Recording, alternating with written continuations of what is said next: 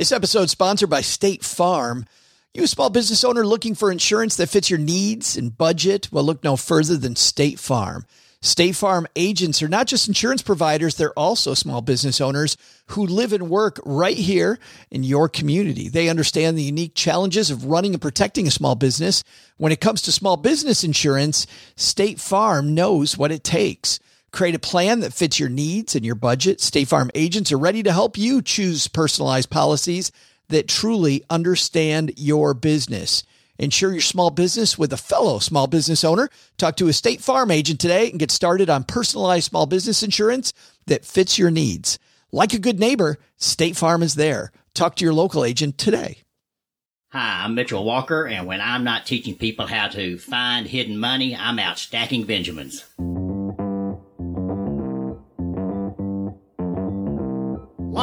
From Joe's mom's basement, it's the Stacking Benjamin Show.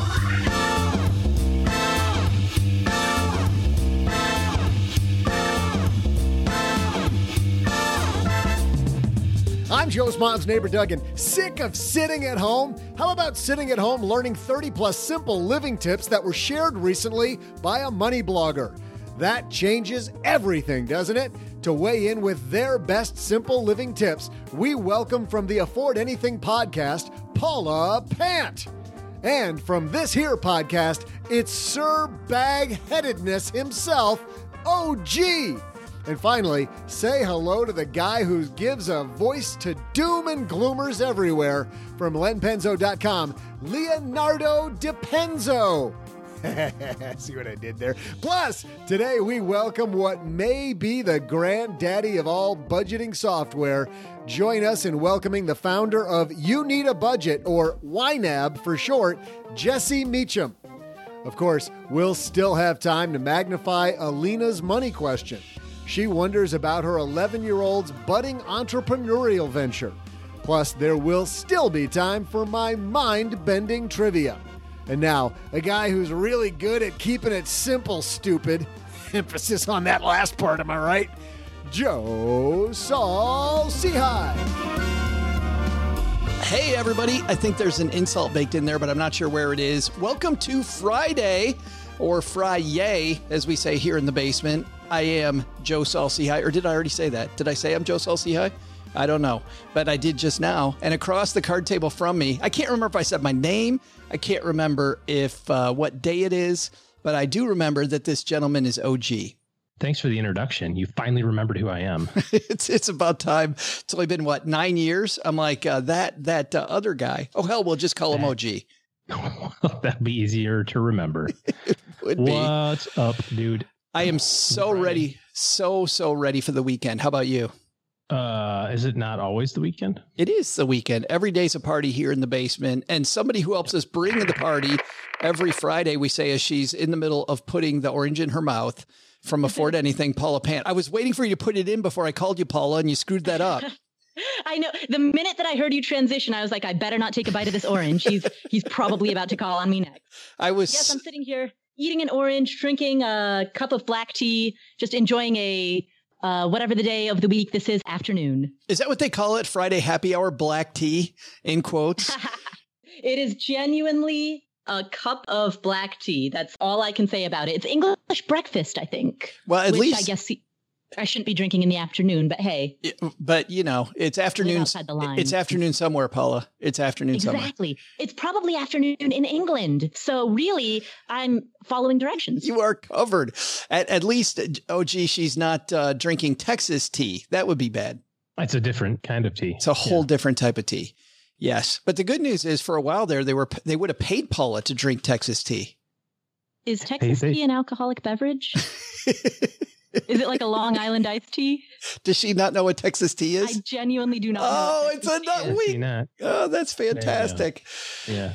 And the gentleman who's in Los Angeles, the guy who's probably sitting on top of a big reservoir of Texas tea or California tea in his bunker, it's Mr. Len Penzo or Leonard Penzo. Joe or Leonard Penzo. I will take either one. I am drinking a 25, uh, some Tang from a 25 year old uh, jar that's on the shelf here in the bunker. Delicious. The is the astronauts. tank 25 years old? the or is astronauts the, or is the spoiled. bucket 25 years old? Well, the, the Tang is 25 years old, Oh, and it's still delicious. Of course it is. It goes very well with the spam. Of course, spam's delicious too. Yes. absolutely. So how long do the we older the better. It ages well. how long do we wait, Len, before we tell Paula what Texas tea is? That should be a homework assignment for her. Maybe at the end of this episode. Ooh, Dun, dun, maybe. dun. Let's give you a hint, Paula. You invest in Texas tea. Is You've- it oil? Nice job. Yeah. Good work. Very good. Yes. I, you know, my hint was when you said that Len was sitting on top of Texas tea and or California tea. That's when I was like, this must be something underground, so it's not a drink. It, it is. Well, it could be, but it wouldn't be a good drink. It'd be a bad drink. this Yes. must be some form of underground liquid. Yes. Let's see, what underground liquids are popular in Texas? Uh, is that a trick question? No, no, no. The answer is oil. That's how I guessed it. I know. We got a great uh, show today full of no trick questions, in fact. So let's get this party started. Hello, darlings. And now it's time for your favorite part of the show our stacking Benjamin's headlines. Our featured blogger post today comes to us from My Money Chronicles. And Jason, who writes over at My Money Chronicles, wrote this piece 30 plus simple living tips. I, I think, OG, the issue is you get to 30 and you're like, eh, close enough. So you just put a plus after it and it sounds great. he couldn't uh, finish counting. No, I mean, it's it's a waste of time. That's a simple living tip. Stop counting at 30. Ish. Yeah, 30-ish. 30-ish. That that's even better. Uh, Jason writes, life can get crazy as hell sometimes. Boy, there's nothing crazier than right now, is there? Nobody knew 2020 be like this. I like to keep it real, and I can't lie. It's been weird as hell. I've had my ups and downs of this year. Took some time off in June to get my mind right. I've been going through some of my old posts and found this one. It was right on time. It features 30 plus simple living tips. Hopefully, you'll gain some insight from reading these tips. You know, the first tip on here, Paula, I, we were joking about Texas tea and tea in general earlier, but his very first top tip is drink more water. Does that uh, figure into the Paula regime? Oh, absolutely. I'm a big fan of drinking water. At this one point, I decided I wanted to literally drink eight glasses of water per day, eight pint glasses. And I thought that in order to make myself do that, I should start by pouring all eight glasses in the morning. And then that way, over the course of the day, since I work from home anyway, I could pick up one and drink it. And, you know, over the span of the day, I could see what kind of progress I was making. It would be like a visual cue that could help trigger that habit, right? So one morning, I pour eight glasses of water. And a few hours later, I watch my cat just drinking out of like a series of them. And you realized that might not have been the great strategery you thought it was. Uh, cat was happy. The cat, cat well, well, if the cat ain't happy, ain't nobody happy. Oh, gee, you keep track of your water? I do actually, and I notice the difference when it's down 20 or 30 ounces day over day or something like that. It's a pretty noticeable thing. It's very difficult to get to 80 or 90 or 100 ounces a day. It's that's a lot of water. That is It's a a whole bunch of water. That is a ton of water, but you do feel good when you have uh, more water. Allegedly, yeah, that's what I've been told. Yeah, I've been told I feel better. Len I'm to Penzo. feel better. Yeah, Len Penzo, you like uh, water? I've heard with hops and barley in it. I'll take my water any way I can. One of the things I that still I have it still boggles the mind is is there anybody much younger than you and me, Joe, that has ever drank water out of the hose? Any of us? Are we like the last people? Remember the day when that was routinely used to drink water out of a hose? when that was safe? Oh, geez, raising his hand.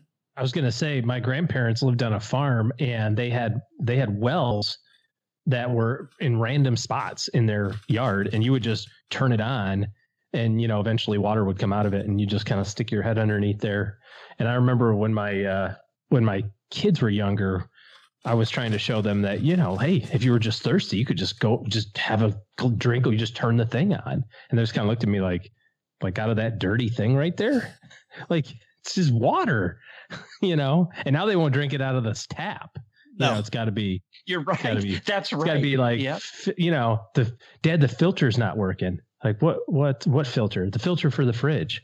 Well, to turn on the faucet. Oh, I don't want to drink tap water. Like, what do you think the water is that comes out of the fridge? It's also tap water, dummies. No, it's filtered. You know, it's funny the number of comedians that have done this whole water thing. Uh, uh, Len Lewis Black has this uh, great comedy piece talking about what you're talking about with the hose, right? You used to be able to drink out out of the hose. All of a sudden, that wasn't sanitary enough. To OG's point, and now now that Coke and Pepsi are involved in selling water, you need to drink eight servings a day, and you should probably you probably need to buy it from the store. I think most people do. I, you know, I'll be honest. When I was younger, I, you know, I how come every time I'm on this show, I sound like I'm the guy sitting on the porch, you know, yelling at yelling at people to get off my lawn. I don't mean to sound that way, but I mean when we were young, when I was younger, I don't even remember bottled. What Was bottled? Isn't bottled water a relatively new thing, or has it always been around? I, I can't. I really can't remember anybody It's new. buying bottled I mean, water. within the last is new, isn't it? 15 years. It's just the 20 years. stupidest thing. It's the stupidest thing. Well, there was a commercial that I think Nestle did or or somebody did where they're like all in like um you know like King Arthur robes sitting around a big table and they're like what should we do your majesty? And he goes I know. Let's sell them water. And they're like that'll never work Gaffigan, I feel like Len, you're always telling the old guy jokes. I'm always quoting comedians. Jim Gaffigan has a joke about that one. He's like, "Water, I'd never buy water." And then somebody at a party hands you water, and you go, "Oh, oh, this is really watery water. This this water You know, the way." water you used to buy. It, I mean, there was water you used to buy in the old days, but you actually got something for it. It was like Perrier, right? But that's carbonated. Oh, right? yeah. That came from the from the carbonated springs of France, you know, and it was it, the it had- carbonated springs I'm pretty sure there weren't carbonated isn't springs in France but Oh, I thought this. I, I thought it was natural. Didn't they say it's naturally carbonated? It says it's natural. yeah, yeah, it's naturally, but I, I think he just means like a natural bubble is not called carbonation. as in as in CO2 is found in the nature so therefore putting it into your water is natural I'm not sure I don't know. I, Maybe it does come out of the ground bubbly. I thought it did come out of uh, ground carbonated. no, I thought it was Mr. Perrier shaking every case. just like champagne. yeah, It's just like champagne. If you use the right grapes in France, it just it's just bubbly. It's like bubbly grapes. You May or, smash them up. may or may not be true. Heard it here first on the Stacking Benjamin show. And if it I'm turns out look that up. it's I- turns out it's not true, you heard it on Afford Anything. what? uh, next up on this list, we're never going to get through 30 of these. Next up on this list is exercise more. Paula, back to you. Man, when I started exercising more, I got sharp. Yeah, like sharp edges, sharp corners. Well, not not so much, but my brain function was definitely better until about three o'clock in the afternoon, and I had to start working on my metabolism habit, the way I ate, because uh, I got a case of the sleepies. But man, in the morning, I could rock. Nice. Yeah, I definitely notice uh, an improvement with my mood when I work out, especially cardio. Um, if I have some decent cardio sessions, they don't even have to be that intense, but just, you know, moderate, uh, high moderate cardio, something that gets you sweating a little bit. It makes a big difference. It makes like a big mood elevation. But how do you make sure you get it done? Because you know there are days when I'm. Eh, So one thing that I've uh, I've started doing recently is I tell myself that every day I need to either work out or walk 10,000 steps. And so on the days that, you know, I don't want to work out, I at least know that I'm getting some movement. yeah. Uh, Len, do you go to the old people stretching classes? No, see, I'm fortunate in that I can work up a, you know, I can get a good cardio workout just walking to the refrigerator to get a, a can, you know, some some candy Another or something. donut. So thank you, you know, I don't have to put a lot of time in. I, I the heart rate gets going real fast. So I love the good news there. I'm so out of shape that I can just totally, four minutes, I'm exhausted. you guys are in good shape. You know, you have to work 40, 30, 40 minutes on a bike to get, you know, to get winded. You know, for me, it's, you know, Well, in all seriousness, how do you trick yourself into exercising, Len? seriously, it's get it over with, get up, get it over with. Uh, because if you sit there and think about it, I, I tend to let it go. So yeah, it's always first thing to do in the morning. And then the rest of the day you're done and you feel good and you've got the whole day ahead of you. I heard somebody say once, uh, trick your brain, get out there before your brain knows what the hell you're actually doing. And as you know, getting out there is the tough thing, right? Once you're exercising, I'm I'm usually good. OG, uh, I found you when I was staying at your house. You're usually found yelling at your Peloton. I don't yell at it; it yells at me. Pedal faster. like I can't. Please, please stop. Please, please stop the music. He's- Exercise is uh, it's just one of those things that is about the worst thing imaginable from the time you start doing it until when you're done. And then even sometimes after, you're like, that sucked. It was I'm tired now and I'm sweaty and I'm hot and now I want to take a nap. But apparently it's good for you. So you should do it. Get it done. It's like eating vegetables. S- s- Same thing you do it first Well, thing in the a morning. Sales pitch like that. Yeah. Yeah. Yeah, yeah, Paula. Why doesn't why Slow doesn't pain and fast pain? yeah why, it over with. why doesn't Peloton use that? Peloton, it's like eating vegetables. TM. Just get it over with. Peloton, as good for you as flossing.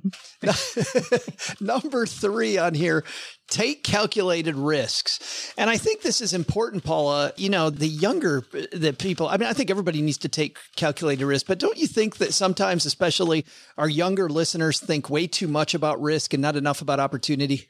Yes, absolutely. I mean, I mean, and I think people often, especially when they're beginning, they they go immediately to one of the two extremes. They either are reckless or they're overly cautious. I think being in the middle often comes with age and experience.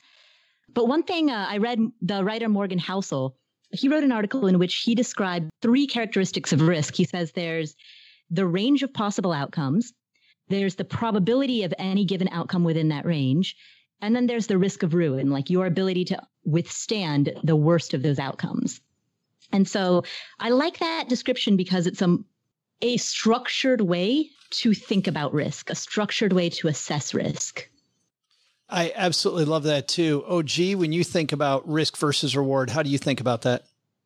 Well, I think it's a little bit about who you are as a person. You know, obviously, when you think about risk and return, you're thinking about your investment portfolio, but this could mean a lot of different things. It could mean changing careers. It could mean moving across the country and taking a new job. It could be, you know, lots of different things. And I often think that it's probably better to do it and then change course along the way. You know, one of our values that we're going through in our company right now is is kind of working through this. One of the things is decision making.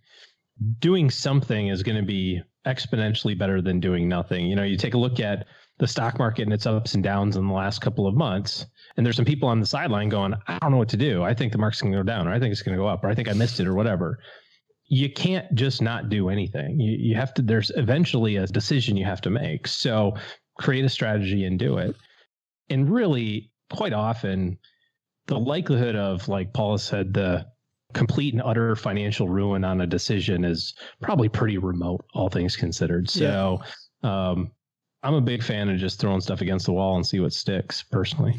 Yeah, I agree with that. Uh, Len, I'm going to go to you for the next one because you were joking earlier with the old guy jokes. But seriously, the next one he has on the list is enjoy the moment. And I don't know if you're like me, but I look back and I'm like, man, I should have done that more. And I definitely want to make sure I do that more in the future. Maybe less moments and enjoy them all more. Yeah, uh, that's really, and that becomes more important as you get older when you have fewer moments left. So, I mean, I'm only half joking there. Let's just say to the younger people out there, it goes fast and make the most of everything you got, right? You don't want to have any regrets going forward. You don't want to get to be in your 50s like I am or your 60s and, and, and look back and say, um, God, I wish I'd have done something else. Sometimes life is not perfect. Things don't always go great, but just make the most of what you got. I'm going to stick with you here, Len, because, but you know, between your full time career and the award winning blog, you have had your share of haters, I'm sure. And Jason, Jason here says ignore the haters. And I feel like, especially today, the more people are successful, the more there's a cadre of people looking to tear that person down, right? What do you do to ignore the haters? Because I know that, well, you know, I'll read 10 great reviews of anything that I do, and it doesn't affect me that much. One negative review sends you spinning.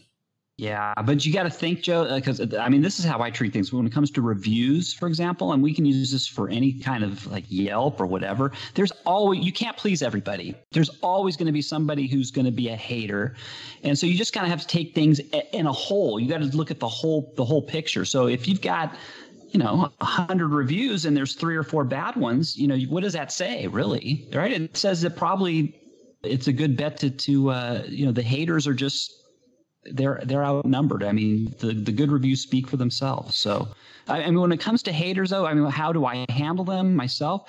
I usually take them on and I try to make humor out of it. So, I will, and I'll do this on my blog. I'll get derogatory comments or derogatory emails to me, and I will highlight them. And then I will try to make a joke out of it usually, or, you know, but I don't take them that seriously.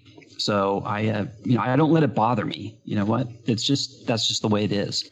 I love how uh, Gertrude, by the way, made a Stacking Benjamin shirt for us that I'm wearing right now, and on the back is a bunch of mediocre reviews, like a, a bunch of meh, I don't know that we got on iTunes. Paula, you're somebody else in the public eye, and and you'll appreciate this to back up what Len was talking about. Our friend uh, Devin Carroll, Social Security Intelligence, uh, has just a great brand and big picture retirement. Devin once had somebody give him bad reviews on five of his different videos. And he commented on the first four. And on the fifth one, he just said, you know what? You've given me all this grief where you say that my brand sucks, but you watched five of my videos. I would say that makes you a fan. that is a fantastic answer. Fantastic answer. How do you deal with it? So it's funny you you asked me this because I just read my iTunes reviews today, and exactly as you said, I can read 10 fantastic reviews and then one negative one and it's that one negative one that like sticks with me. Yeah. So don't let know, it, Paula. Yeah, don't Len, to what you said, you know, you've got to kind of just take a step back and look at look at the numbers, you know, rather than focusing on the words so much, like look at the numbers. And if the the number of people who are leaving you positive reviews greatly exceeds the number of people who are leaving you average or bad reviews, then that means that you're doing something right. You know we call that, Paula? I call that fly poop in the pepper. Fly poop in the pepper. Don't worry about it. Right? Right? It's so small that you, you won't even. It's not even worth worrying about. By the way, the noise for people who can hear this uh, here in the basement we're getting the remnants of the tropical storm here and it's hailing outside. So you, you may hear some, some hail as we're, as, as we're going either that or somebody's pelting stuff at us because this, I was going to say, it sounded like you're unwrapping gifts. Eggs. That's right. Speaking of haters. Oh, gee, oh, gee, I'm going to skip the next one. Have an emergency fund because I swear we, you know, we talk about that a lot. That's super important, but we know that's a good Overrated. idea. The next, the next one though, have a mechanic on standby. I don't know about for you, but wherever I've lived, man, developing the people I can call on speed dial to take care of the stuff, hugely important. Yeah, I don't think it's mechanic in the sense of like literally a mechanic, but you're right. It's it's in the context of the Saturday afternoon, something goes wrong with the electrical panel, and you got the guy. You don't have to call the big company that'll come back on Wednesday and give you a quote, and then maybe they can do it the following Thursday, type of thing. I can give you a perfect example of this here with us recently. We had something uh, fan installed outside at our at our house, an outdoor fan, and I wanted to make it with a elect, you know, one of those Wemo switches that you can control with your phone. So yeah. I the switch, take the thing apart. It's changing a switch. Like how hard is that? Turn the power off, do the whole thing.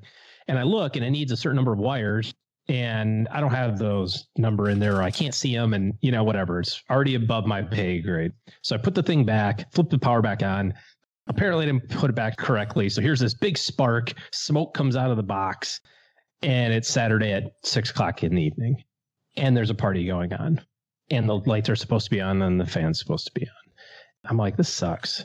Of course, figures I would screw around with it and muck it up. I've got the card for this guy who's a master electrician in our area. Call him up. He comes over.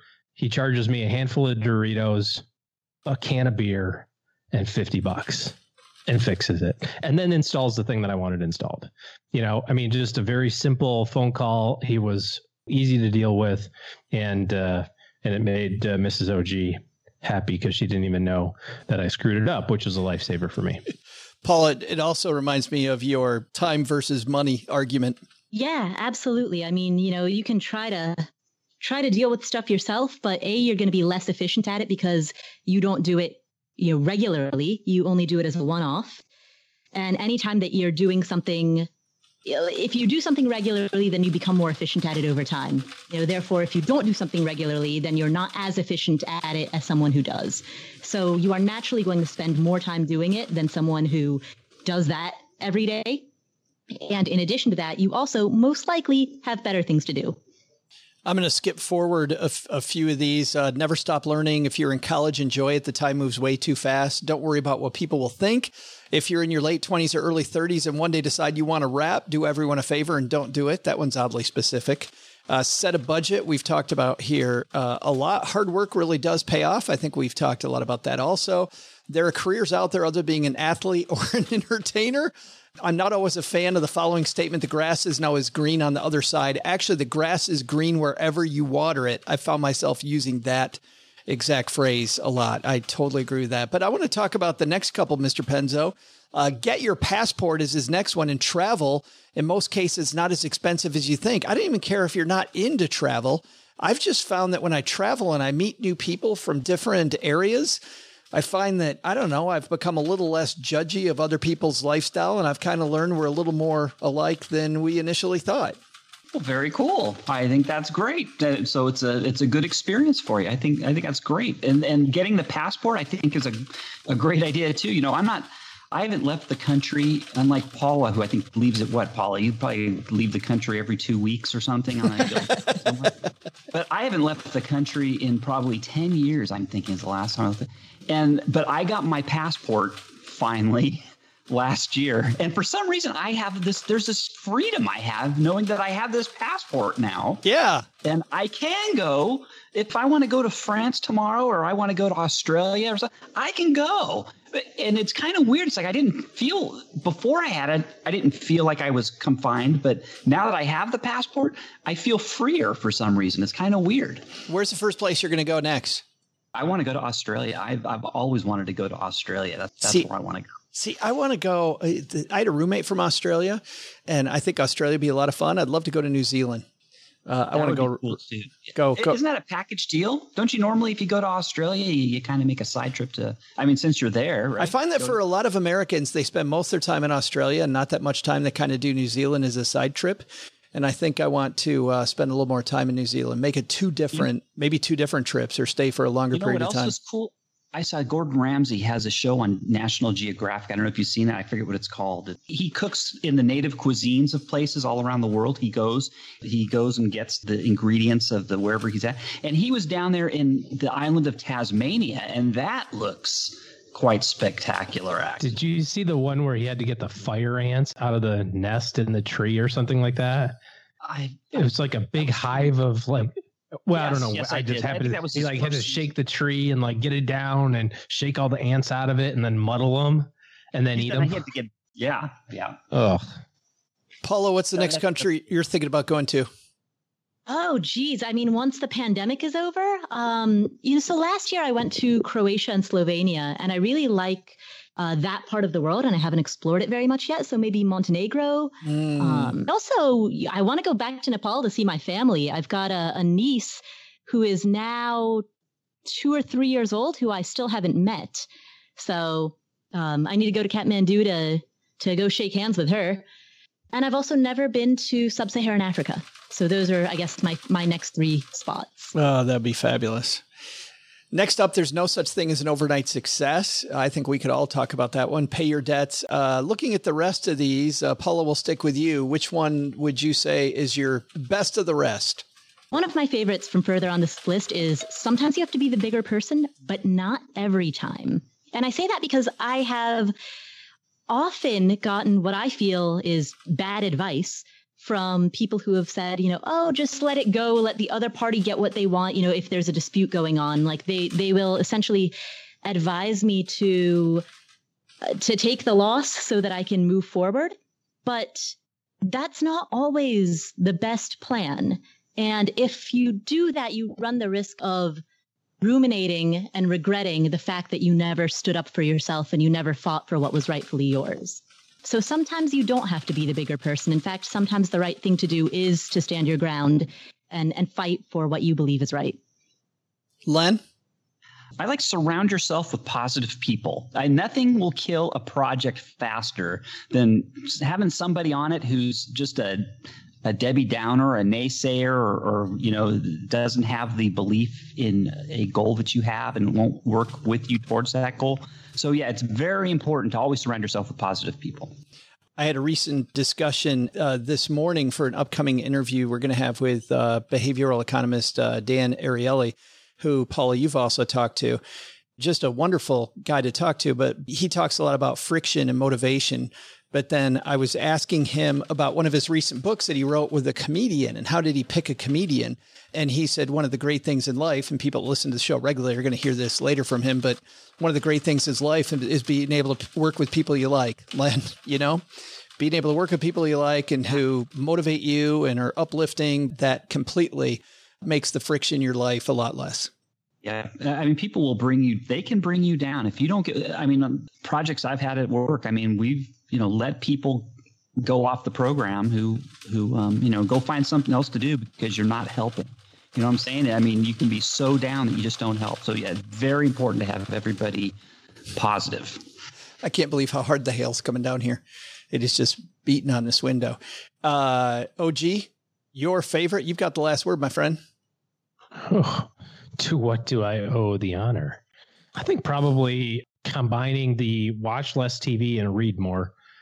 You know, there's just so much trash on television and such a such an utter time waste. I mean, between all the wonderful Stacking Benjamin shows that you should be listening to and the occasional Afford Anything show, um, you should be very occupied with all of your entertainment. But um, it seems to me that the whole reading thing seems to be kind of fading away. I don't know. It seems like the more people, more and more people I'm talking to are like, "Oh no, I haven't read that. Oh no, I didn't. You know, what are you talking about? What book is that? Who's that? Yeah. You know, and it's not like these esoteric, you know, random authors that we're discussing. So do yourself a favor and curl up with a book or listen to it on audiobook if that's your thing. But there's something about having that book and reading it and getting all of the different points of view about whatever the topic is. And that's how I do it. If I'm looking at one specific thing, try to find three or four different points of view on the same thing, the same event or the same subject matter. Read three or four of them. You don't even have to read the whole book. Just read a little bit of it. And um, I think you'd be better off.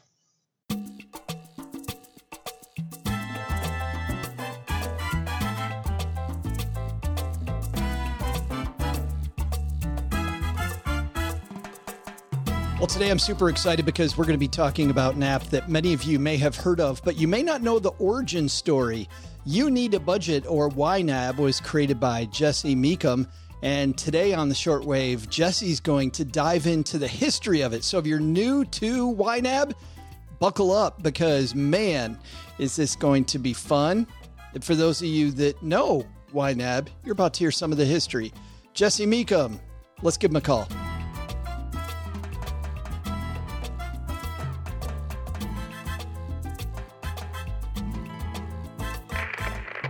And on my dad's shortwave, it's our new friend Jesse Mecham, a guy I've wanted to meet forever. How are you, man? I'm doing very well. It's nice to meet you. Well, I'm so happy that you're here with us. And especially when we're talking about budgeting right now, Jesse, because as you know, with people being locked away the past few months, a lot of belt tightening going on for some families with employment down. So I think this is an important time for a tough budget. But to get to YNAB and how it works, I want to talk about you for a minute. Okay. Why did you create YNAB? Did you see a spot in the marketplace that wasn't being served, or was it a personal frustration? Was it something about your story? Tell me that. I wish I could tell you I saw some gap in the market because that would make me sound like I had some insight. But uh, I, I, you know, I looked at total available market and went for it. But that wasn't it at all. We, my wife and I got married when we were young. I was just turned 22. I think she was 21. And then we also decided to have a baby quickly after we got married. So I had I had about two and a half years of schooling left to wrap up an accounting degree. She had wrapped up a social work degree, but not you know you don't make a lot of money in the social work sphere. So we were just kind of living very tight, and I had built this little spreadsheet for Julie and me to work through our money, be aware of things. But then when our first was coming down the pipe, you know, that was where I realized if we wanted Julie to be able to stay home, which we we dearly did, and if I didn't want to have to borrow any money for school, which I did absolutely not want to do, then um, how could we come up with some other way to make money? And so I had this, you know, you're just egotistical enough to think you have a, an idea. And um, I did. And I thought, well, I'll just sell this little spreadsheet. And if we can make 350 bucks a month, we'll be able to finish school, no debt. I'll become a partner at an accounting firm nine years later, and we'll just we'll be living the life, you know. And none of that was true, except we were able to make 350 bucks a month, and that was that changed. It changed everything for us. So I, I still count myself so lucky that we didn't negotiate on borrowing money. We just said no. And we didn't negotiate on Julie being able to stay home. We went to a single income, eyes wide open. We went to that single income. And I'm glad that we didn't move on those two non negotiables because out of that came an idea. And uh, I think too often we compromise on things that we don't want to do, like grab them for a credit card or whatever it may be. You know, we easily walk past running out of money instead of coming up with ways to shore that up. And that was what happened to us, and I couldn't be more grateful that it did. It's amazing. It sounds like in the early days it was a little bit of a tightrope then, Jesse. Oh yeah. Oh, absolutely. You know, I mean, and people say, "Oh, that's amazing. That's amazing." But I remember a month where we cleared thirty bucks, you know, with this little side gig. Like, you know, there were times where I thought, ah, "Should I shut it down? It's not that great." But uh, the spreadsheet lasted about a year and a half, and then we built some standalone desktop software, like old school dinosaur style license you put in. Uh, it worked just on Windows machines. Macs were just starting to make a resurgence a little bit, and so we uh, we retired the spreadsheet, came up with a Windows version. A few years later, we retired that version, came up with a multi-platform version, and then a few years after that, we uh, retired those, and we have the web version, the phone, you know, the whole deal. You can ask Alexa how how much is in my grocery category, and she'll tell you it's not enough, probably. so, like, we're we're on lots of different platforms now, and you couldn't launch now with a spreadsheet because everyone's on their phones and the, the landscape's changed. Sure. But I think the lesson there is is still germane in that we just needed a small bit to change our lives. We just needed to be able to make rent with that 350 bucks a month. And from there, the idea was good enough for us. And then you just you iterate over years. You know, it's well, and I, I imagine it's two things, right? And on one side, it's trying to stay competitive and relevant, and on the other side, you're thinking of features and making sure that you're impressing the people that have bought your spreadsheet in the first place. Absolutely, yeah. When we went and said, "Hey, all of you spreadsheet customers, we love you, but I mean, come on, let's get serious. This new software is going to be way better." You know, I'd spent a good bit of money on that new software. Basically, poured everything that YNAB was making right back into that and within about a week, we'd made back the money I invested and then some. And so, continually trying to stay ahead of that with the iPhone and Android. You know, when people say, "Oh, you'll roll this out and uh, then you just print money," that's not the case. Well, if you are printing money, you're having to get having to give a lot back for just staying up to date. You know, when Apple comes in and does uh, some big OS deal, suddenly they're like, "Hey, here is six months of work." You know, you didn't realize that was coming. So it's real work, but it is it is very meaningful work to have customers write in and tell us uh, my marriage is better because of this, or we were able to move to a single income, or we've been able to cope with this pandemic as a result of this. You know, uh, that's very satisfying work, which I'm sure you can relate to as well. I got to tell you, it is it is amazing. As you may know, we talk to people that have companies that are much much younger than YNAB, much smaller than YNAB, in this same segment, and in those companies, I'm usually introducing people to uh, uh, my friends to. As an example, when I I used to live in Texas, the whole town goes to the football game. My buddy Carter, who sits right next to me every week, he's like, "What's on your Friday FinTech segment?" And it's funny because he said to me one day, he's like, "Are you familiar with YNAB?" I'm like, well, he, well, yeah, I know YNAB. And he, and, and by the way, it's not just Carter, Jesse, it's every person I know who uses your product and this is not a paid endorsement. You're not paying me to say any of the stuff. I'm just I'm just telling you, dude.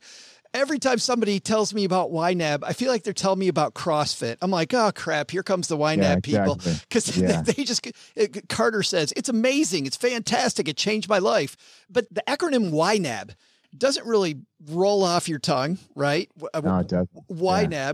Where did you come up with the name? You need a budget. Was it just I need a budget, so I'm going to call it You need a budget?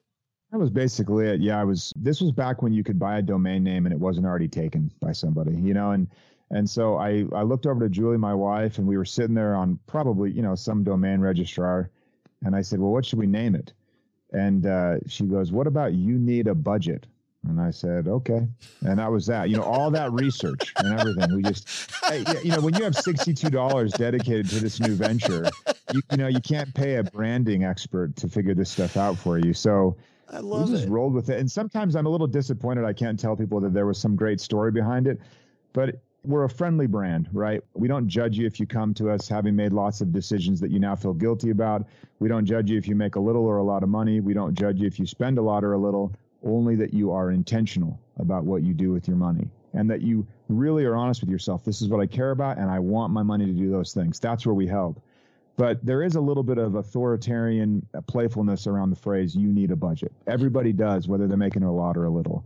And it's not about restraining, it's not about tightening the belt, even during rough times. It's really just about being intentional, strategic, aware, and just proactive. Like you spend all of this energy getting a raise, you know, fighting the politics of the office to get a better job, fighting for that new product launch project, whatever it is. Like everyone just pours their soul into all this work. And then as soon as all of that effort is converted into this dollar, everyone's like, yeah, whatever. You know? Right. And you're like, whoa, why would you do that? Like, what the heck? You care so much about your whole life. And then they convert it over to a dollar and it's like, oh, I can't manage money. You're like, what are you talking about? The whole time- managing your effort. The whole you time? I was a financial planner, Jesse, I always complained that people would make these incredibly rational decisions about money at work. And then they go home and make these completely emotional decisions. And when you look at which side of that equation is more important, if you're going to work hard, to your point, to make a dollar, take care of that money. Take care of it. Take, and and don't. It's not like save it and hoard it. I'm not talking about that. I'm just saying if you love extravagant thing, then make sure you have money for it. And if you don't like, uh, I don't even like giving examples because it sounds like I'm judging. I used to say, well, if you love golf, and then people are like, oh, Jesse thinks golf is a little, mm, you know. It's like I don't think I don't think anything. You know, I just want you to make sure whatever you care about, your money does that thing. And I feel like we're we're the best in the business at teaching people a new way to think about that. You got to think ahead. You got to think about the fur- future version of you. And I'm not talking about like compound interest, rule of 72. Just like, are your car tires going to wear out? Yes, they will. If you know about car tires that don't, tell me. But we all behave like Christmas never comes, like property taxes never come, like car tires don't blow, like a transmission doesn't go. I don't know where that comes from. We just, we act like we can't think even a little bit ahead. And so all we try and do is teach people weigh your priorities and consider future priorities as you do that. See how things go. Let's walk through. We talked about people rave about it, and they rave about it. My buddy Carter raves about it because he says it works. He's tried different budgets, and YNAB works. Let's dig into the details, Jesse, on on on why it works. I believe this is called a zero sum budget, right? You're setting up Absolutely. and looking at the month ahead. So, tell me exactly how YNAB works and why it works. So to go a little philosophical on you, at the beginning I talked about how Julie and I we had these two non-negotiables. We didn't want to go into debt and we wanted to go to a single income situation. And we ran out of money. So these three dynamics are all at play. And running out of money was key to this. We actually try and get people, and this is what a zero-based budget does. It gets you to run out of money. Because when you put it to A, you can't put it to B, or you put part to A, you can't put all of it to B. And what happens is people start to have to weigh things, and it sounds simple, but when you sit with a finite amount of money and you say, okay, Joe, do we want to go here or here? And you're like, well, there. Th- that you just your priorities just rose to the surface. And so we're always making trade-offs. So the first rule is to give every dollar a job. And if you give it to one, you can't necessarily give it all to another. So we're doing those trade-offs. Rule one. Rule two, we call it embracing your true expenses. It means you look ahead to larger, less frequent expenses like the car tires, a medical bill that will eventually come, the roof's going to go out, HVAC doesn't last forever. Name your thing. You can just look back through your bank statement for the last year and find where it became four digits instead of three and be like, oh, yeah, I remember that. That wasn't fun. You look at those and you say, okay, now considering future large, less frequent expenses, you bring that back to the present. You say, I want to spend $1,200 at Christmas. And I do that for easy math. So that's $100 a month for a Christmas bill. Now, when I have 80 bucks in my restaurant category, or let's say $80 overall, and, I, and my friend says, Do you want to go out to sushi? Right? I'm like, Oh, I don't know, because now I'm weighing Christmas against sushi. And we never ever do that. And I love sushi and I love Christmas, but we don't weigh them together. And so you're weighing future obligations and current wants, needs, desires all at the same time. That's where the power comes from. And where people go into debt is where they think, oh, that was a one off tire blew out. Oh, that was a one off Christmas, which is a scary thought. Yeah. Oh, that was a one off whatever. And it's not. Those are those little bits that just send you a little bit into debt, you know, death by a thousand cuts. So those are the first two rules. The third rule is super easy to talk about.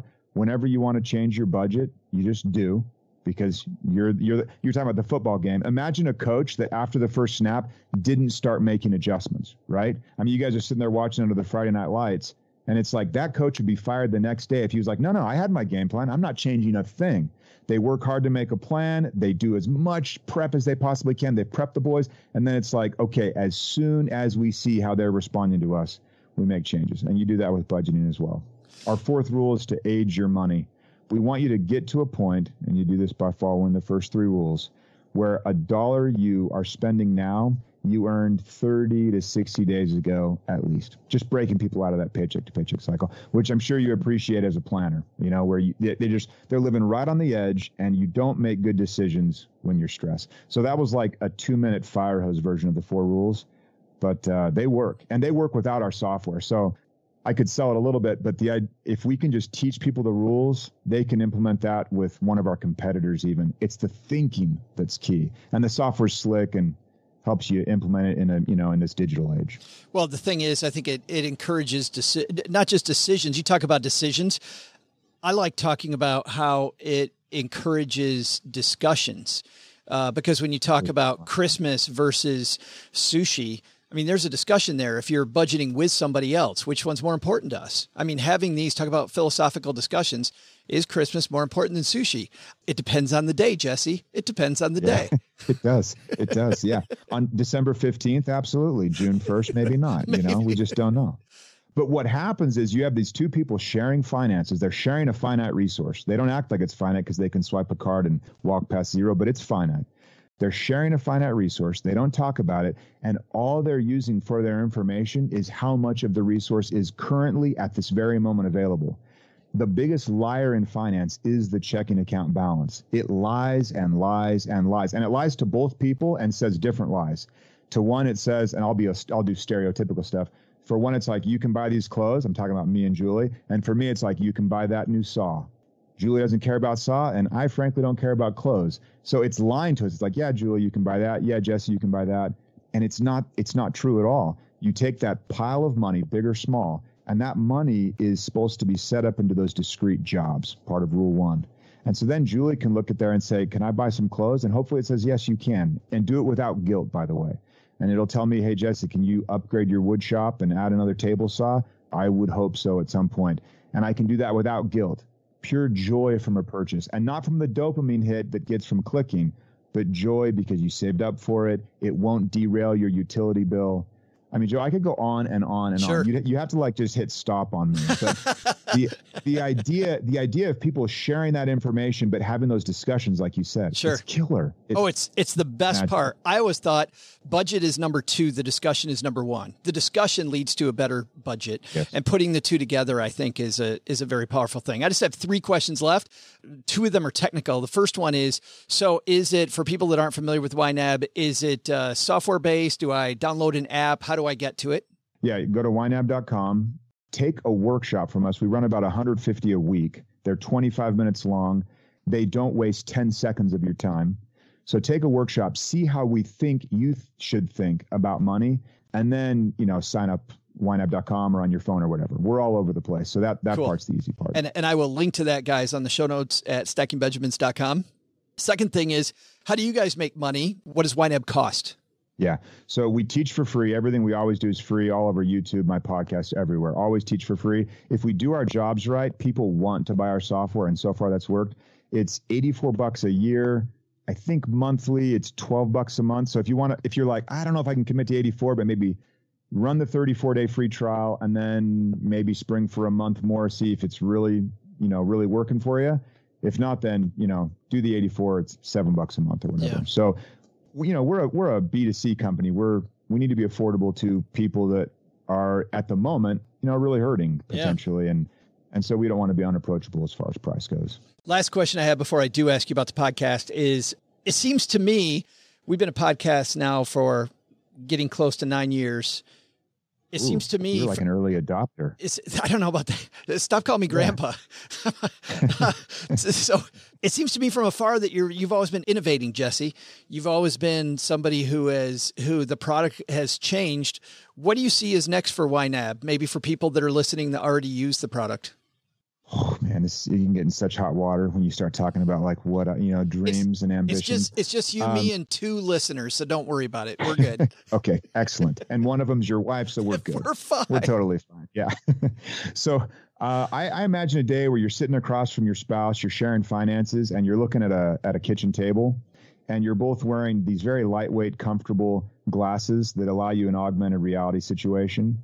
And instead of just talking through numbers on this 2D screen, you're sitting there with your your spouse and you're like, well, what do you think about this money? And you make this money grow by I don't know, grabbing it and pulling it up. So you just allocated more to Christmas, and then you're like, well, what if we did some more over a vacation over here? And like vacation has like a little palm tree blowing in the wind, you know, and like you can just kind of not it's not tactile, but it's spatial. Yeah. And I wonder how it would look if you were in debt and there was a big hole in your table, like a hole like you know we talk about digging out of the hole of debt well what if the table had a hole in it that was your debt and like you shoved money in and it fell and you waited for it to hear a clink like four seconds later or maybe the clink became a little closer because it was a shallow hole so this is my mind like, like how how would it change our feelings these emotions that we experience about money if we could experience them in some spatial way If you can see so it, yeah you'd see it you Yeah. could i don't know like a something there. Microsoft HoloLens kind of thing. Exactly. So I, you know, I have some thoughts around that, but it's, you know, you have to let the tech kind of do its thing. And we're never early adopters because we don't have enough capital to roll the, you know, roll 19 different dice. Right. But um, once we see that something's taken hold, uh, I like to get out there early-ish, and uh, I think voice UI is another one that would be that'll be interesting as the as the UI becomes smarter, telling you just what you need to know when you need to know it to make the best decision possible. We don't need to know our 401k balance when we're weighing whether or not to buy a new drill set, you know. Right. But man, it'd be nice if you walk into that big box store to have it immediately pop up because it recognized a geofence and said, "Hey, you know, home repairs or tools or whatever your category is two hundred nineteen dollars." Or it, if Proactive. or it just popped up and said, "You can't afford it. Get the hell out of here." Yeah, it's like turn around, turn around. You know, What are you thinking? I say that. right. uh, let's talk about the You Need a Budget podcast, man. Uh, what's Yeah. coming up on the podcast? So I uh, right now I'm going through like an Atomic Habits, but for budgeting idea. I was late to the James Clear party with Atomic Habits, and I loved the book. So I've been kind of looking through behavior change specifically around budgeting. But a lot of the podcast is me unfiltered, and I don't have to go through our editorial team. I just get to kind of say whatever I'm thinking that day, and it's a lot of kind of Jesse experimenting in his own situation. I you know, all of 2019, I recorded every transaction manually. I didn't connect YNAB to the bank. I didn't do any of that fancy stuff. And it was a whole experiment about trying to be like more in touch with my money. And it was, it was excellent. And I, you know, I ramble about gardening and chickens and fruit trees as well. So you just don't know what you're going to get, but I keep it short, which is, is makes it more tolerable. Yeah, that's awesome. I'm looking at every episode's four to six minutes, uh, uh, pretty much. Yeah, Jesse, thanks I mean, for quality talking. degrades after that. So, you know. That's like after the first six minutes of this show, they're done. The next 55 minutes, just horrible. Jesse, great to finally meet you, man. And uh, we'll link to YNAB. We'll also link to the podcast on our show notes page at stackingbenjamins.com. Thanks for hanging out with us a few minutes and talking YNAB. Thank you very much. Glad to be here.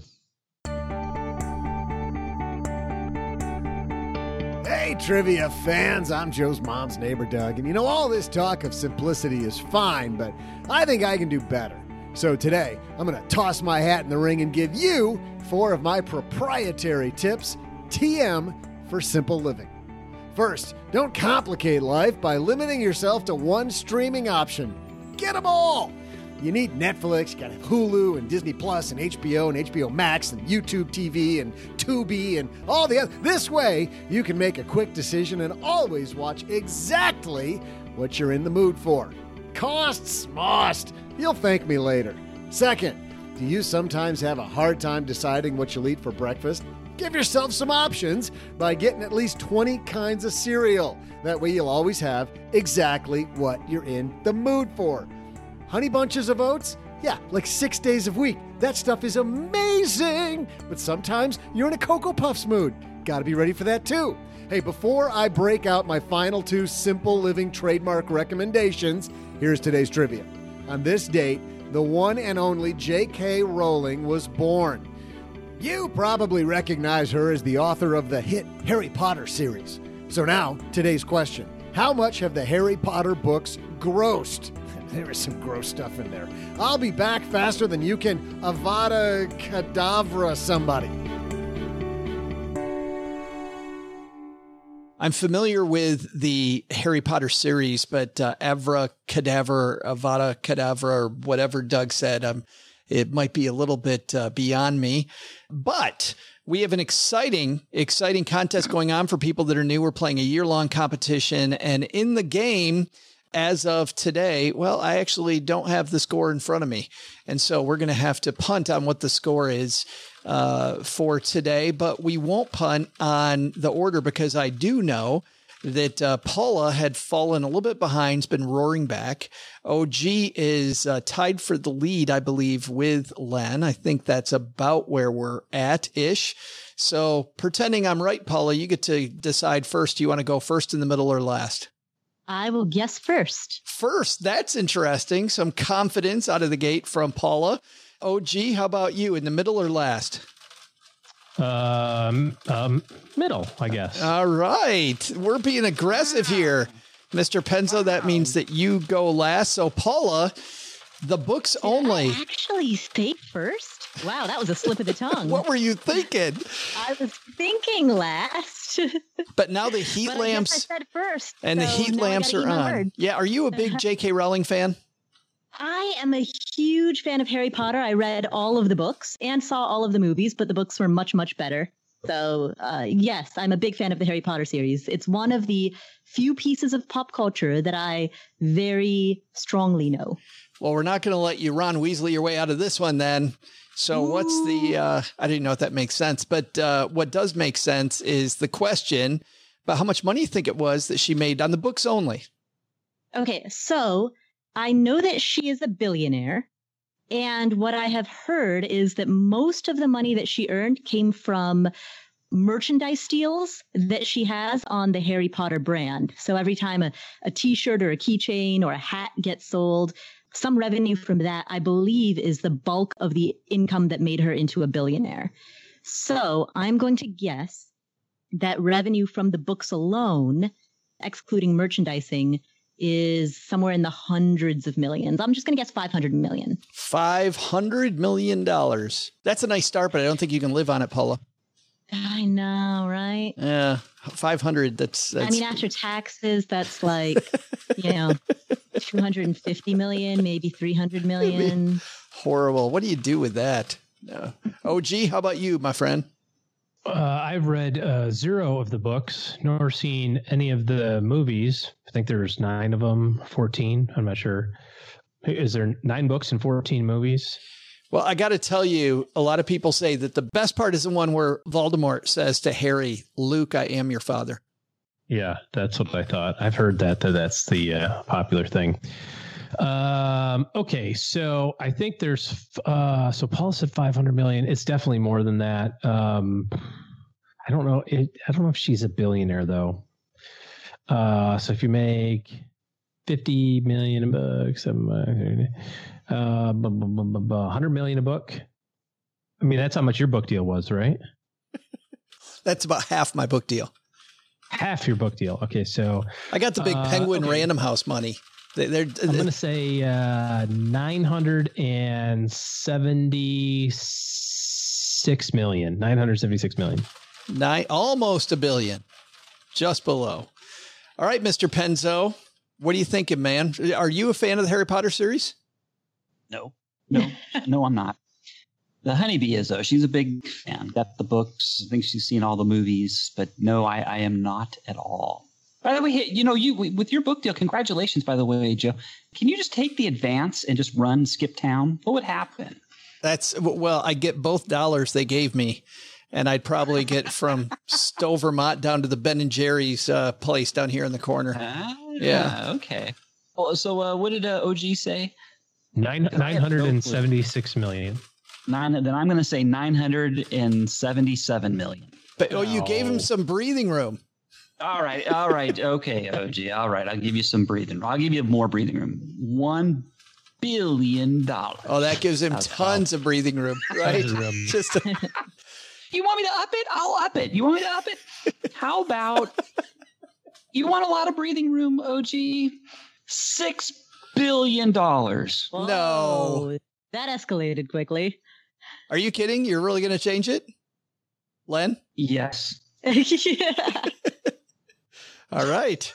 Len is changing let it. Be written, so let it be done. Wow, how about that's some confidence for a guy that has no clue. Well, I think I owe OG because he's second, which makes no sense to me. He should have went last, anyways, right? Oh. I, I can't take- believe I accidentally said first. Yeah. I was gonna say you might owe Paula first and then OG. So, but uh, we owe everybody an answer. But uh, you know what? We're gonna make f- you wait for it for just a minute. So, in half an hour, I'm getting ready to interview a top author, somebody that you know, and you'll hear here later on the Stacking Benjamin show. During the course of my research, not only did I dig into uh, his current work so that we could go over that, but I also wanted to dig into some past work that was well known, but that I hadn't had time to read. So, how do I do that in a hurry? Well, let me tell you about the most useful app on my phone and one of the ultimate life hacks. Whether it's prepping for an interview like I am here, or or if you're wondering if a book is going to really hit it for you and be worth your time, this app solves all those problems and more. I highly recommend it. It's called Blinkist. Blinkist is super unique. It works on your phone, on your tablet, on your web browser. It takes the best key takeaways that need to know information from thousands of nonfiction books and condenses them down to just 15 minutes that you can read or listen to. So I very quickly got this basic background. And frankly, I'm only going to ask him two questions about this particular piece. But what's cool about that is not only did I find some key information from the book, it made me realize that it's not going to be a waste of time reading the entire entire book. And as you know, successful people like business leaders are well known for reading lots of books. And Blinkist is known for busy people like you and I who want to get to the main point of a book quickly so you can start using that information right away and you can use it as the top of the funnel to decide are these just some quick ideas that I need to know or is this something I really want to spend a lot more time with? 12 million people are using Blinkist right now and it has a massive and growing library from self-help, business, health to history books has the latest titles from best-selling lists as well as classic nonfiction titles that you always meant to read but never had time to. Some of the books that you'll find in the personal finance area, Everyday Millionaires by Chris Hogan, Clever Girl Finance by Bola Sokunbi. You've heard both of them on Stacking Benjamins, as you have Nathan Latka. Nathan hasn't been on for a little while, though. How to Be a Capitalist Without Any Capital. I still just love that name of that book.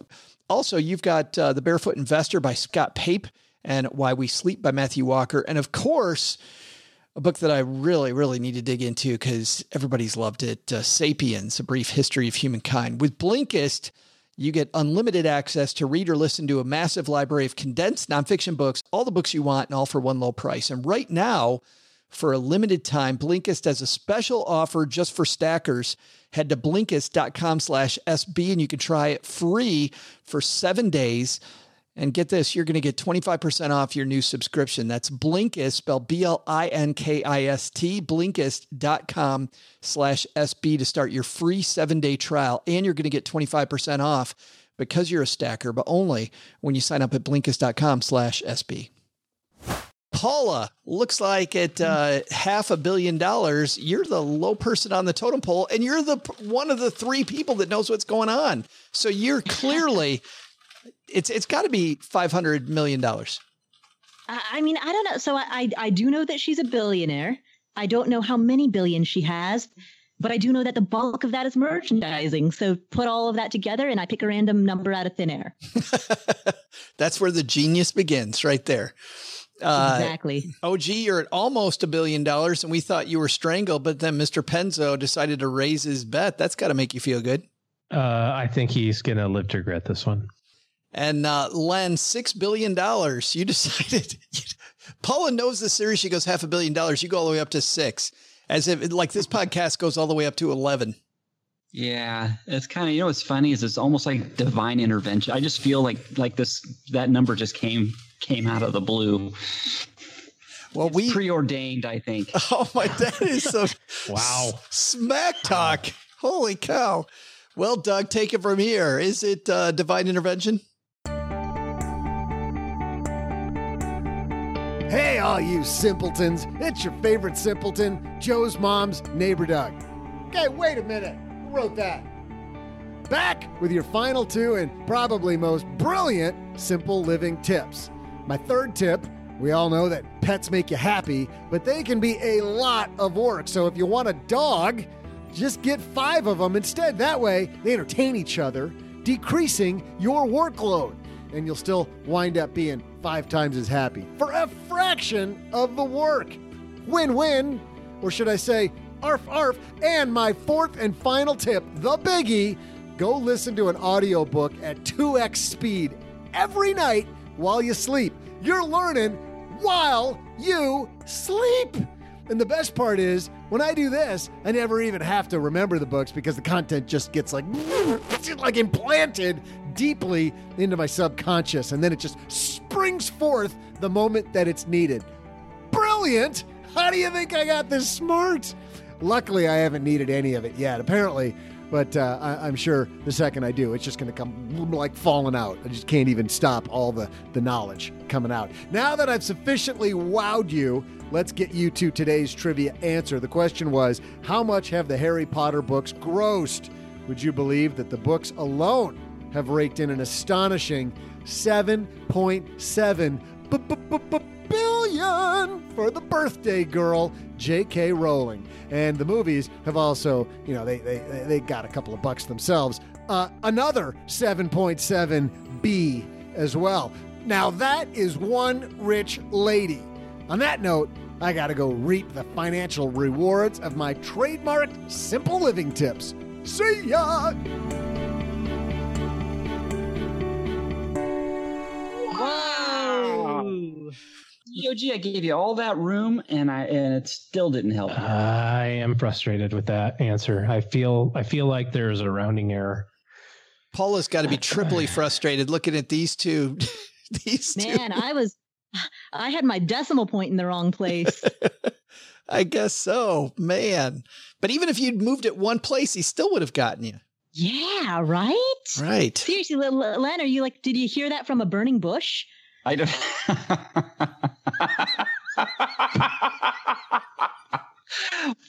I'm not going to go there.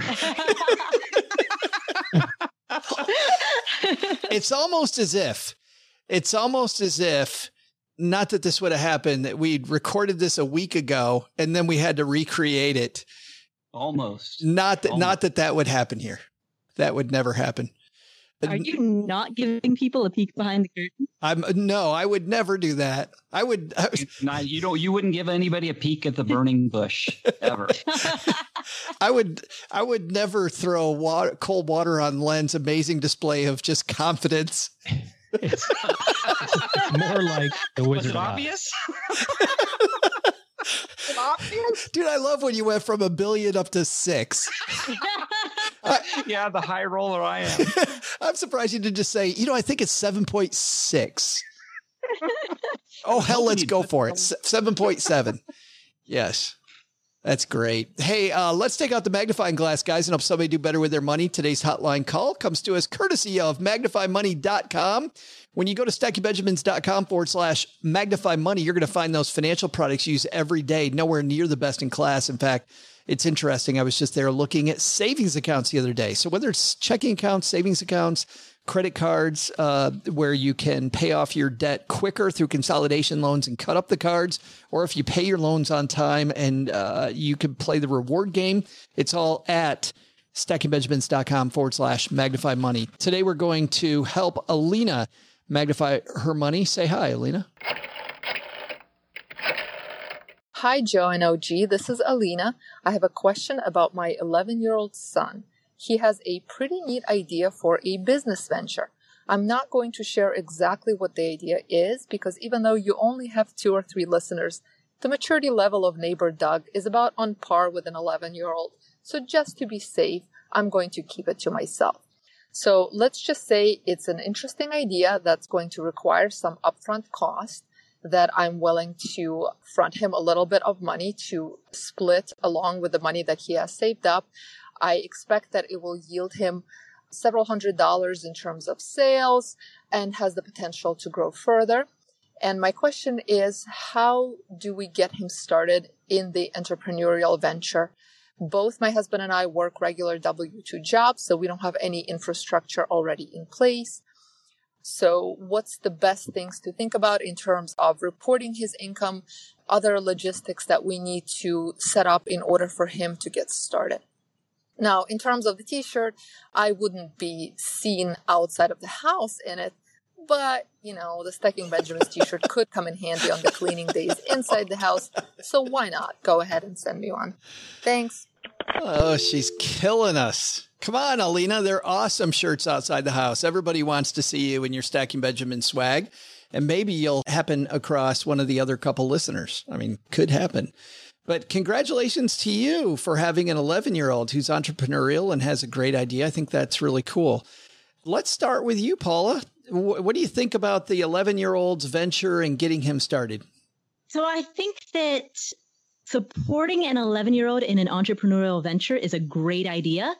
I would not over systematize it or over engineer it from the beginning. I would test it, validate it. You know, I don't know what this idea is. I don't know if it's an in person business versus an online business. So there might be some startup costs or other upfront expenses that are required to get it going. But I wouldn't, uh, I, w- I would just go move forward, set a budget of how much you're willing to spend for the upfront costs, get this thing off the ground. And if it succeeds, you can then figure out the rest of the structure. But don't over systematize it without actually testing this in the real world. Yeah, Len, when it comes to testing ideas, I'm sure that's what you guys do where, where you work. And then bringing up a product to market and also keeping track of expenses and running a business. What advice do you have? Well, I'd like to congratulate Alina too for having a child who's such a spirit, that entrepreneurial spirit. That is fantastic. I think don't sweat the big stuff. In this case, I think fund what needs to be funded. I think the most important thing is teaching your son the whole process of running a business at this stage and making sure you know everything, keep track of everything that's required for a business, your expenses, the amount it takes to keep the business running, what the revenue is, teach him about the difference between a revenue and a profit. And like Paula said, I think then you worry about the real dirty details of it actually turning into a solid business later. But I think the, the real valuable lesson here at this stage of the game is just learning how to run a business and what it entails, that kind of effort. Oh, gee, do you think uh, that she should worry at all about the business entity? Uh, no, I don't. I think, uh, like Paul and Len said, this is such a great thing to experiment with and let your kid just run with and just watch them see what they do, see what kind of help they need, and resist the urge to get in the way. You know, it's a great opportunity to to work through the operations of a business and a great opportunity to uh, frankly it's a good opportunity to fail you know because if you're going to be successful or not i'd rather my kid figure out how to you know not be successful and make changes at 11 than when he's 31 you know and he's and he's dealing with hundreds of thousands of dollars of merchandise or something like that so it's just an overall great experience and a, and a wonderful thing. So I wouldn't worry about the nitpickiness of it, the taxes of it, the LLC stuff. We'll just see how it goes for the next couple of next couple of months, and then um, and then decide if you need to really invest some time and energy into making it a formal thing. Some of the cool things my brother and I started a business when I was 16 and he was 14, my dad made us uh, write up a simple business plan, talk about what type of um, expenses we thought we'd have, how long it would be until we would actually make money. And it was funny, just the exercise of doing that made us a lot more. Um, confident and structured in our thinking. What's funny is in the in hindsight, all of our numbers were grossly inaccurate. They were just horrible. But I don't think that was anywhere near as important, Alina, as the exercise of starting to think like a business person. One thing we could have done better would have been to keep track of our expenses better. We did not keep track of our expenses at all like we should have. And if it does end up being being uh, profitable, I think having a good uh, finding a good accountant later on who works with small business people will be invaluable at that point. But I agree with all you guys. I think this is fantastic. It was great for us to start a business early and man at 11. Good stuff. That's going to do it for today. By the way, if you've got a call for our team here, head to stackingbenjamins.com forward slash voicemail. And you can be like Alina, even though she made fun of us, we're still sending her a t shirt because we're the bigger person, Paula. In this case, we're we're going to be the bigger person. hey, and that's great, so long as you don't do it every time. That's that's right. We will choose a different day. Not Alina. She sounds awesome. So that's going to do it for today, Paula. It uh, sounds like your internet's going bye bye. So we'll ask you first. What's going on at the Afford Anything podcast? On the Afford Anything podcast, we have Pulitzer Prize winner Charles Duhigg, who is the best selling author I, before I go on to tell you who Charles Duhigg is. Thanks, Joe. Behind the scenes, we're all everyone's laughing at me because Len is constantly giving me guff about always saying like, "Oh, I've got a Pulitzer Prize winner on the show today. Oh, I've got a Nobel laureate on the show today," which actually I never have. Oh, you know, I've got some super impressive credentialed person on the show today. and sure enough, here I go again, making Len follow that up. but yes, on the Afford Anything podcast, we have Pulitzer Prize winning journalist and New York Times bestselling author Charles Duhigg.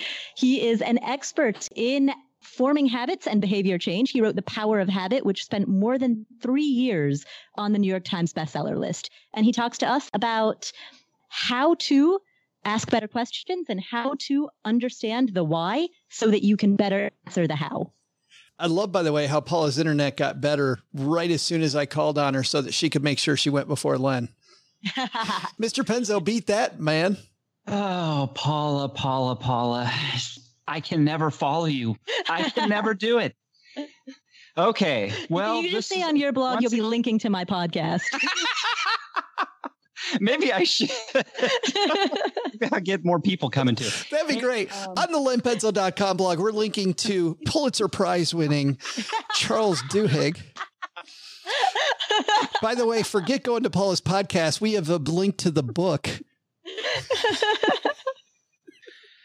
oh, well, I'll do my best here. This is really going to sound stupid now, but I have, you know, with the events that have been unfolding the past uh, month or two, I, I thought I'd, it would be apropos to write my own version of the anarchist cookbook for personal finances. So if you wanted to say throw a Molotov cocktail at your personal finances and how to blow them up, uh, I go over, uh, I don't know, quite a few cocktails on what not to do. So uh, step on by lenpenzo.com for the personal finance anarchist cookbook. Giving it to the financially irresponsible man. That's what Len's doing. That's right. If you don't want to learn anything, really. So, so that's after you're done, your brain is tired from going over to Paula's and actually learning something. then come over to, to my place. I think you'll learn a lot going to lenpenzo.com. Oh, gee, you and I have the weekend off, my friends. So what are you doing with all that time? Oh, uh, a whole bunch of nothing. Kids start school in a week, allegedly. We'll see. So yeah, just hanging around. Isn't that great? That, those are my kind of weekends, man. Mm-hmm. My kind of weekends. All right, that's going to do it. Doug, you've got it from here, my friend. What should we have learned today? So, what should we have learned today? First, take a lesson from our headlines. Life is all about learning. Only fools choose not to learn. Learning helps you keep growing. It can also help you make more money, become healthier, and more. Second, take a lesson from our Friday FinTech session. You need a budget. But the big takeaway according to Joe, you can't just say TM after something to trademark it. Uh, yeah, sure, Joe. You're such a joker. TM, by the way. How else am I supposed to trademark stuff? This guy. Thanks to Jesse Mecham from YNAB for joining us. You'll find more on You Need a Budget at ynab.com. That's Y N A B.com. Paula Pant appears courtesy of AffordAnything.com and the Afford Anything podcast. Len Penzo appears courtesy of LenPenzo.com and the PersistentItch.com. This show is created by Joe Saul Sehy, produced by Karen Rapine, and engineered by the amazing Steve Stewart. Online, visit us on Twitter at SBenjaminsCast or on our Facebook page. I'm Joe's mom's neighbor, Doug, and I swear the worst part about coming over to Joe's mom's house is having to put on pants. SB Podcasts may receive payment on the show from sponsors and guests in the form of books, giveaway items, discounts, or other remunerations. That's a big word. There's no way you take advice from these dorks, but like Joe's mom always says, don't take advice from people you don't know. This show is for entertainment purposes only, and before making any financial decisions, consult with a real financial advisor.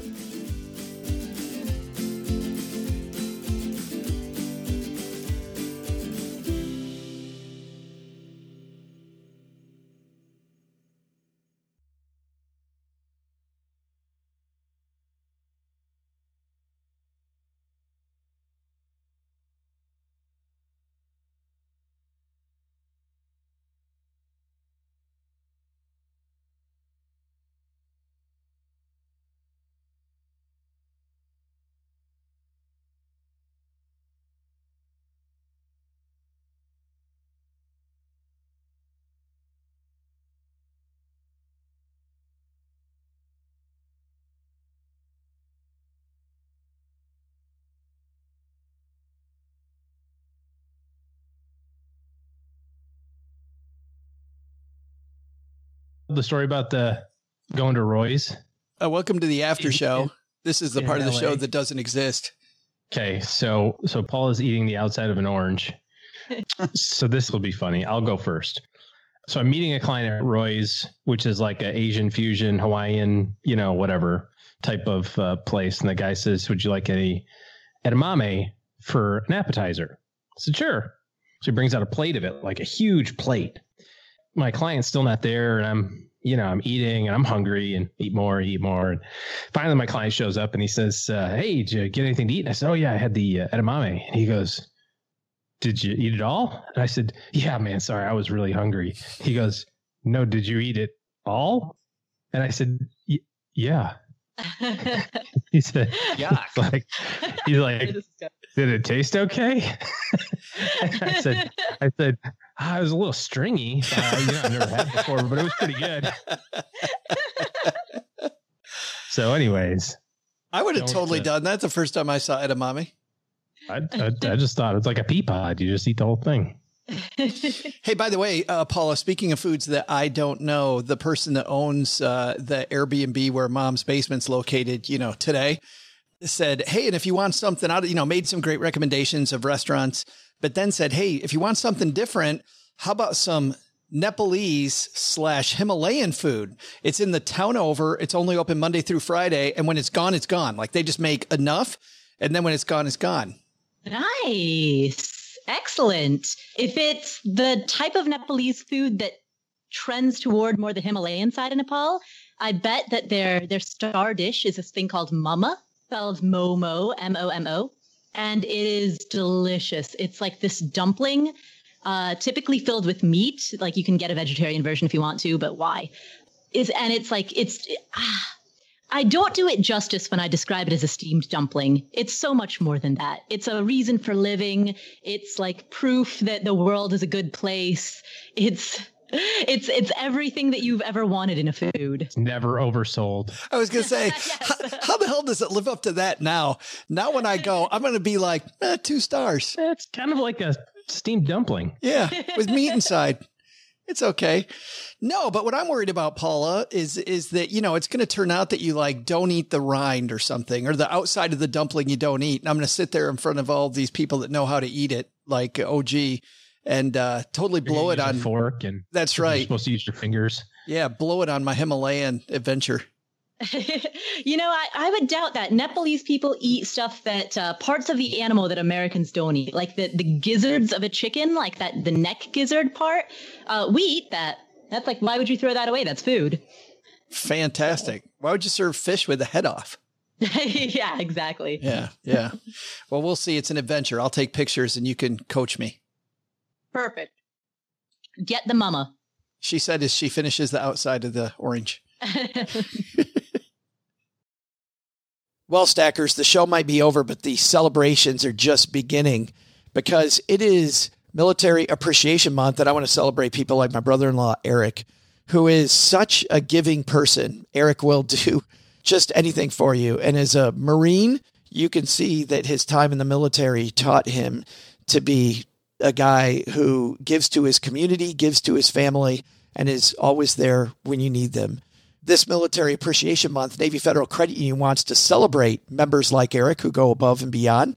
Navy Federal offers member only exclusive rates, discounts, and tools to empower their members and help them reach their goals. Navy Federal's employees are part of the community they serve. Many of them are military family members, reservists, or veterans, and all branches of the military, veterans, DoD employees, and their families are eligible for Navy Federal membership. In fact, there are so many resources on the Navy Federal website, resources like Best Cities After Service to help veterans transition to civilian life, and Best Careers for Military Spouses to support military families.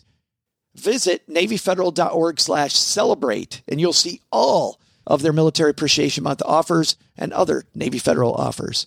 Navy Federal is insured by NCUA, Equal Housing Lender.